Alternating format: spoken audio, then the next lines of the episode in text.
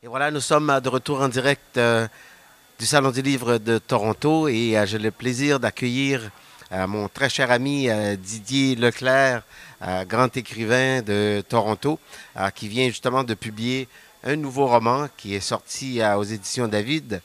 Et Didier, j'aimerais juste qu'on parle un peu de ce vieil homme sans voix que, que tu nous présentes aujourd'hui. Oui, bonjour Gabriel, ça me fait plaisir d'être ici parmi vous. Euh, ce dernier roman est en fait une histoire euh, sur euh, le droit de vieillir à sa façon. Mhm. C'est l'histoire d'un homme qui commence à prendre de l'âge et qui espère pouvoir se faire pardonner la personnalité qu'il avait avant. Et donc il est entouré de sa famille et ce qu'il fait, c'est que il, euh, au début, il commence à euh, se dire que c'est un homme riche. Il mhm. se commence à se dire que c'est inutile de pouvoir garder ses, ses, proches grâce à, son, à ses biens et à son argent.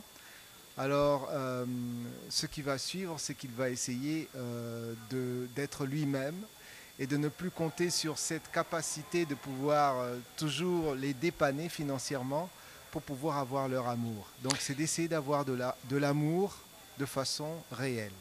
Et euh, si je me souviens bien de l'histoire, c'est qu'à force de ne pas parler, il, devint, il devient... Euh, est-ce qu'on devient muet euh, émotionnellement? Est-ce que c'est -ce, que c'est ce qui lui arrive?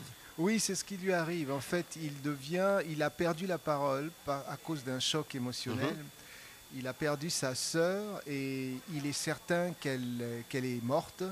Et ce qu'il fait, c'est qu'il vit un deuil. Et ce deuil se transforme en fait en mutisme. Mhm. Et euh, pour en sortir, il faut donc qu'il essaye euh, de parler. Mais ça ne l'intéresse plus. Pourquoi? Parce qu'il a remarqué qu'il écoutait beaucoup mieux. Mhm. Il entendait beaucoup mieux ce que les gens disaient. Et il trouve que quand il parlait, il n'entendait rien. Parce qu'il parlait tout le temps.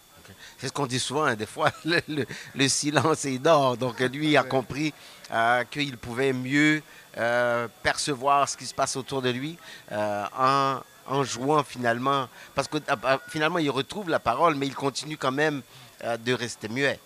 Bien, il, ne retrouve pas la parole, c'est mhm. que la parole ne l'intéresse plus oh, tellement. Donc il ne fait plus tellement d'efforts pour le faire. Ce qu'il fait, c'est qu'il essaye d'écouter plus les autres parce qu'il a compris qu'en écoutant les autres, il comprend leur, leur détresse mhm. et il peut détecter leur véritable affection. Et comment ce roman-là, euh, Didier, se démarque par rapport à tes précédents? Eh bien, je dirais que c'est plus euh, sur une question, une thématique qui euh, aborde la discrimination que l'on fait à l'endroit des mhm. personnes âgées. il y a une sorte de chape de plomb qui fait en sorte que l'on croit que les personnes âgées, à cause de leur grand âge, n'ont plus besoin d'être euh, considérées comme elles étaient. C'est-à-dire mhm. on les prend par la main, on les infantilise en quelque sorte. Mhm. Et euh, ce que j'ai voulu ici montrer, c'est qu'il ne faudrait pas trop infantiliser les, personnes âgées. Euh, elles, sont encore extrêmement capables. Mhm. ce n'est pas les apparences qui, en fait, devraient permettre aux gens de penser qu'elles ne peuvent plus ni écouter, ni euh, sentir, ni aimer, ni aimer passionnément non plus. Mhm. Parce qu'une chose qui est toujours drôle, euh, je remarque ça, c'est que les gens ont tendance à parler plus fort aux personnes âgées, puis les gens vont dire, mais t'as pas besoin de parler aussi fort, je comprends. C'est ça, exactement. Il y a une attitude, un comportement que l'on a quand on pense que la personne est âgée, on s'imagine qu'elle est sourde, même si rien ne prouve qu'elle est sourde.